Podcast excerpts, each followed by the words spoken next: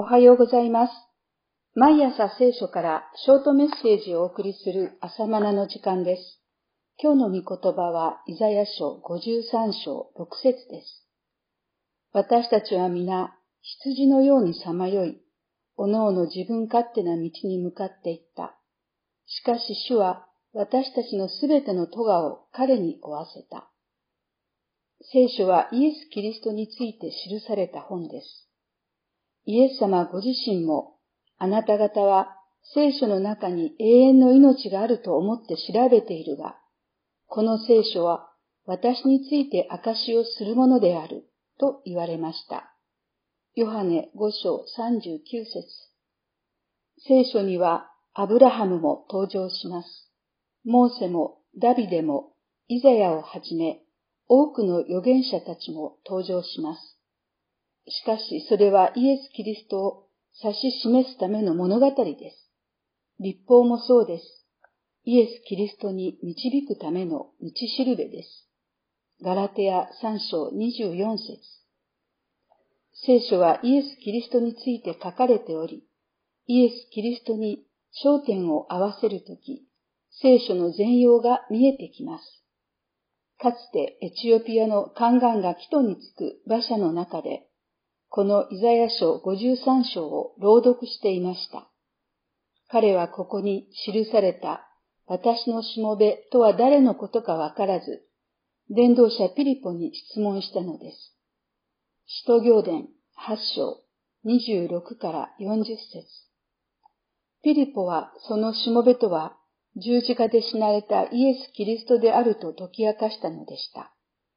このようにイザヤ書53章はイエス・キリストについて記されています。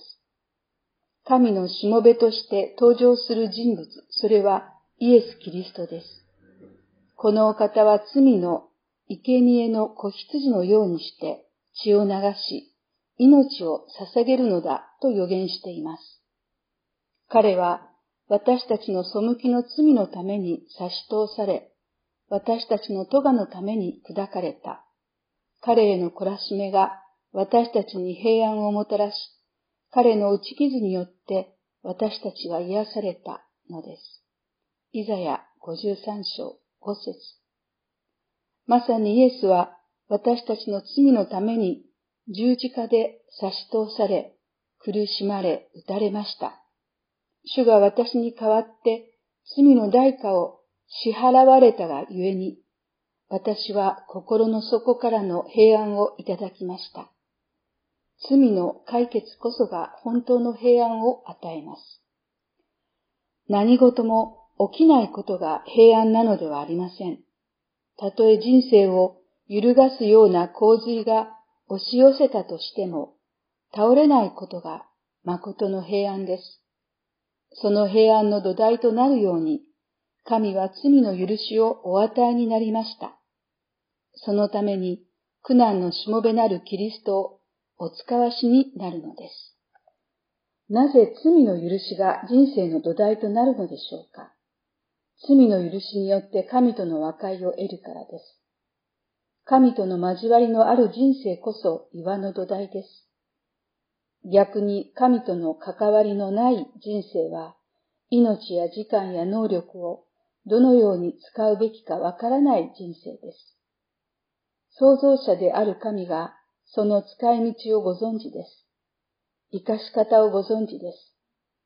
なのに神を無視して自分の赴くままに生きる人生は神がご覧になるに飼うもののない羊のようにさまよい、おのおの自分勝手に向かっているのです。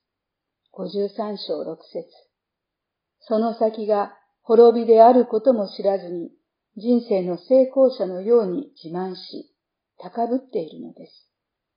父の財産を分けてもらい、宝刀に身を持ち崩した弟息子のように、命という尊い財産を湯水のように使い果たしています。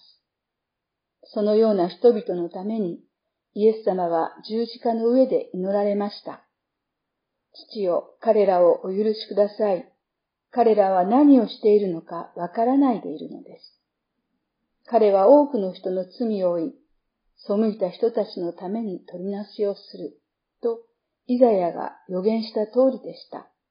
53章12節そのような何をしているのかわからない私たちの罪を、神はイエス・キリストに負わせになりました。